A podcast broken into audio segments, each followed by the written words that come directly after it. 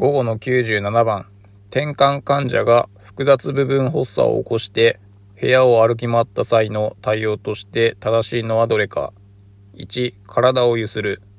2、大声をかける。3、一緒に移動する。4、割り箸をかませる。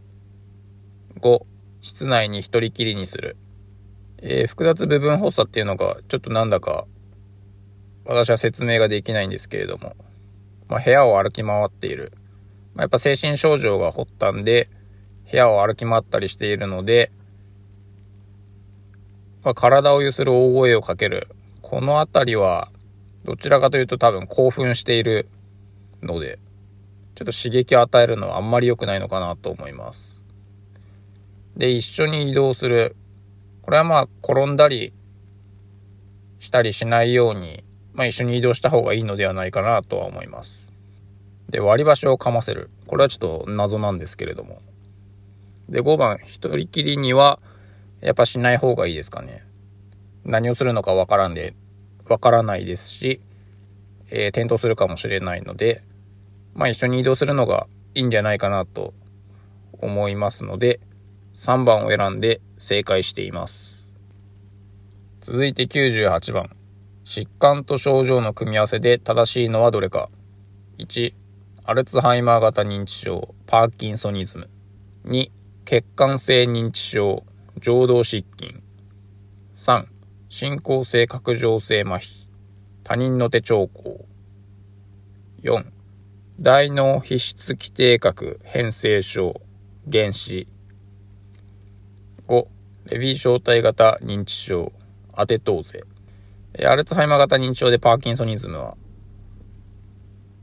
ちょっと聞いたことがないので、まあないかなと思います。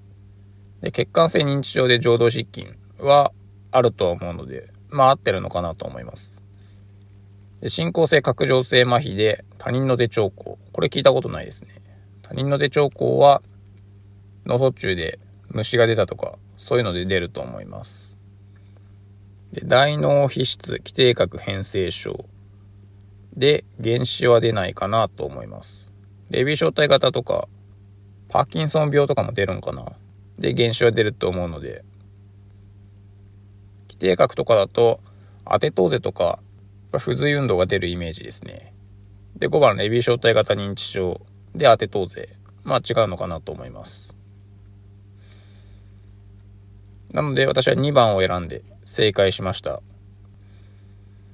続いて99番。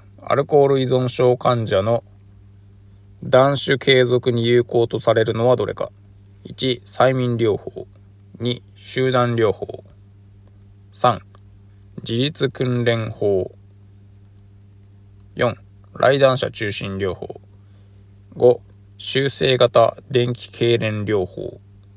えー、ちゃんと勉強してないんでわからないんですけれども、催眠療法はちょっとわからないですし、まあ、集団療法はなんかテレビで出たりしているようなイメージなので、まあ、あるのかなと、有効なんではないかなと思います。で、自立訓練法もあるんじゃないかなとは思うんですけれども、ちょっとわからないです。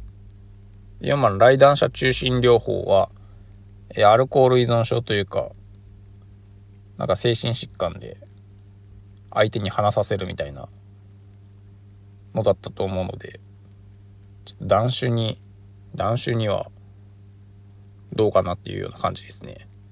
で、5番はちょっとわかりません。なので、まあ、知ってる範囲で有効そうだなというので、2番を選んで正解しました。今回は以上です。